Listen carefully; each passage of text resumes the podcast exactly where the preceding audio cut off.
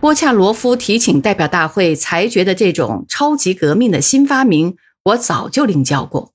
早在1990年初春，阿巴尔金的小组就曾为苏联最高苏维埃全会制定过一份向社会导向的市场过渡的政府建议。与此同时，我还研究过大量其他方案，要么是由一个单位或团体提出的，要么是由个别学者提出的。有两位年轻经济学家，一个叫扎多尔诺夫，一个叫米哈伊诺夫，他们搞了一份供讨论用的纲领。标题就叫“四百天”，目的是为这年三月将选出的国家总统提出一个激进行动计划。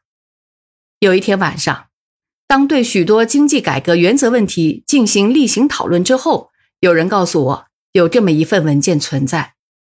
我开始对此并没有给予注意，建议不要对一些枝节问题浪费精力。可是不知怎么一来，这份纲领就落到了波恰罗夫手上。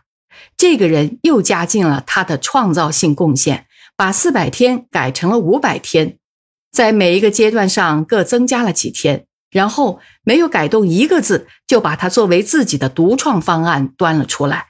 他还把事情做得更绝，竟署上自己的名字，拿到一个西伯利亚的出版社印了出来。几乎是在同时。这份纲要也在莫斯科出版的，署的是那两位经济学家，还有亚夫林斯基的名字，只不过标题是四百天。亚夫林斯基当时在苏联部长会议的一个委员会工作，他的上司是我的副手阿巴尔金院士。总之，剽窃行为昭然若揭，亚夫林斯基甚至不得不在莫斯科新闻上发表了一个声明。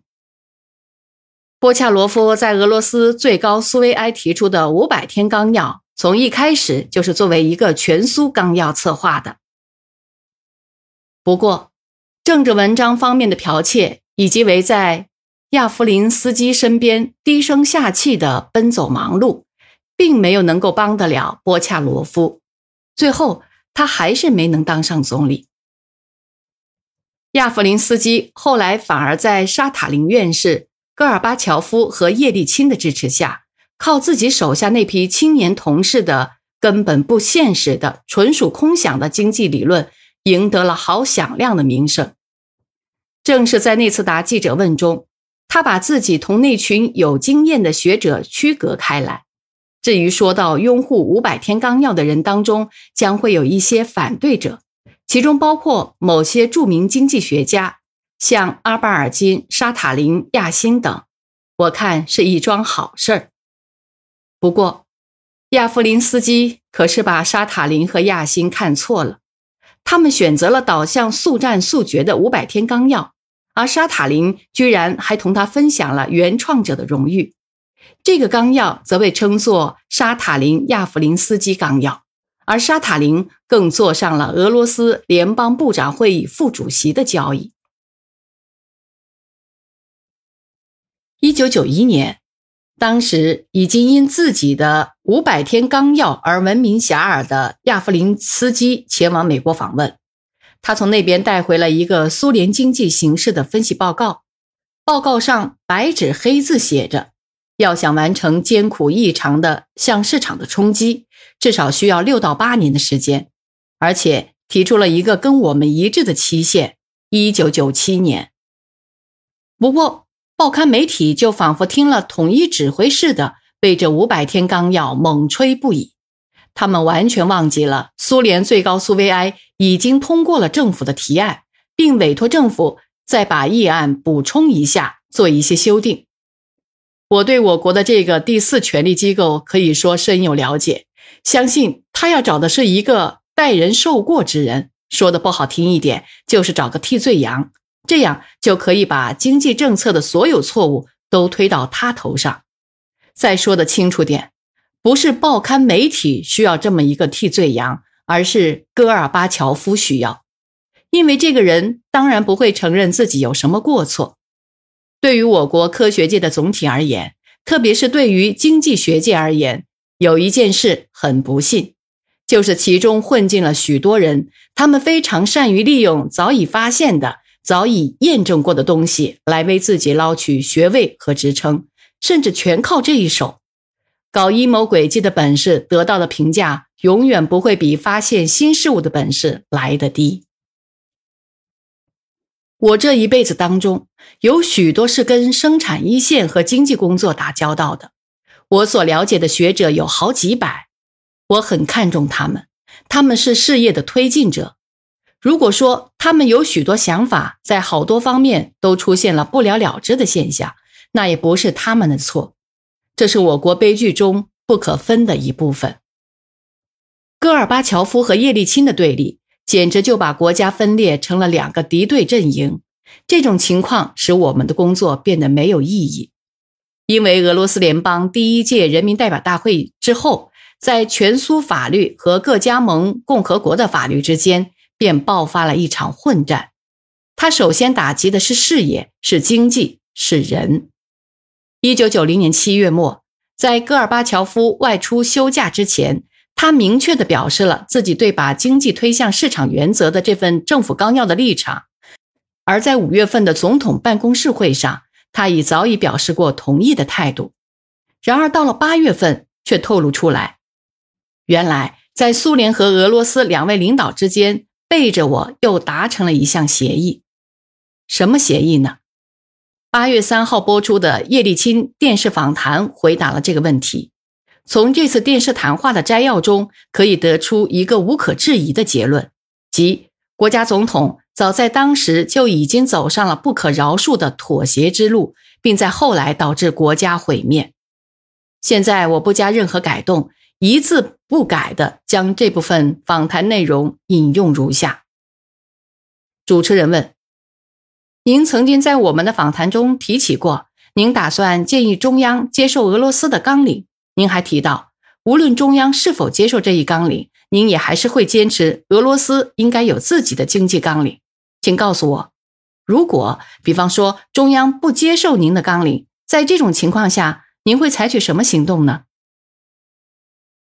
叶利钦回答：“今天我可以告诉你，中央是一定会接受的，因为今天消息报上登了。”戈尔巴乔夫和叶利钦两个人签订了一个专门的类似于协定的东西，打算以俄罗斯的纲要为思想基础建立一个小组，而这个小组将以俄罗斯的纲要为基础，搞一个全苏的纲领。也就是说，不是政府搞的那个现在受到批评的全苏纲要。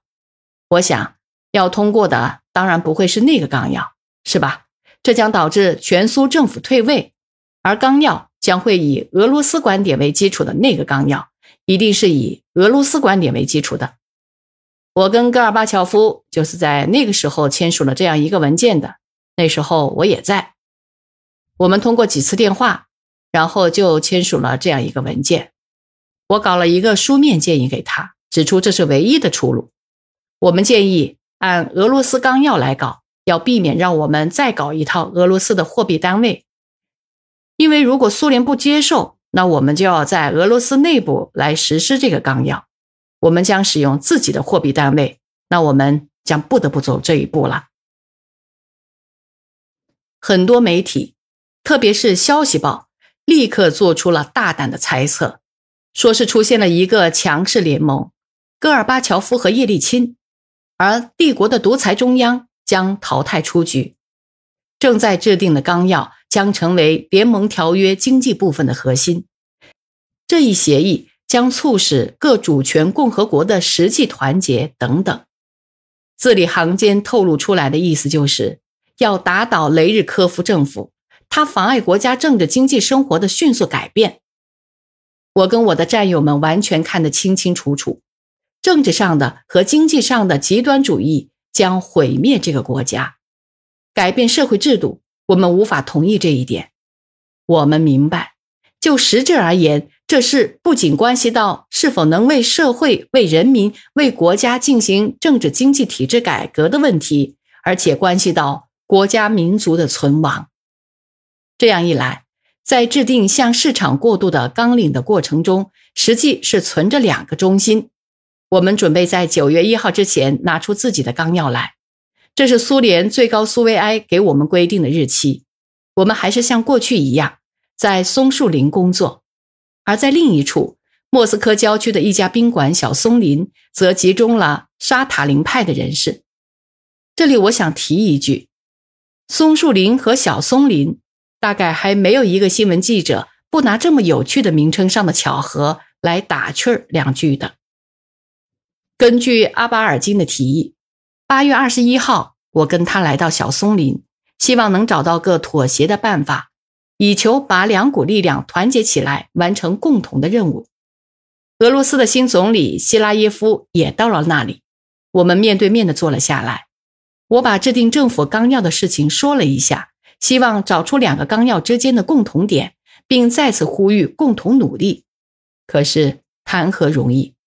我们进入了公然仇视我们的敌人的营垒，我们在那里出现，对于他们就是一次极其不愉快的事件，而且跟我们谈话的腔调，简直就像老师训斥预备班的学生，几乎是咬牙切齿的那股劲，哪里还有一点点学界精英温文尔雅的派头啊？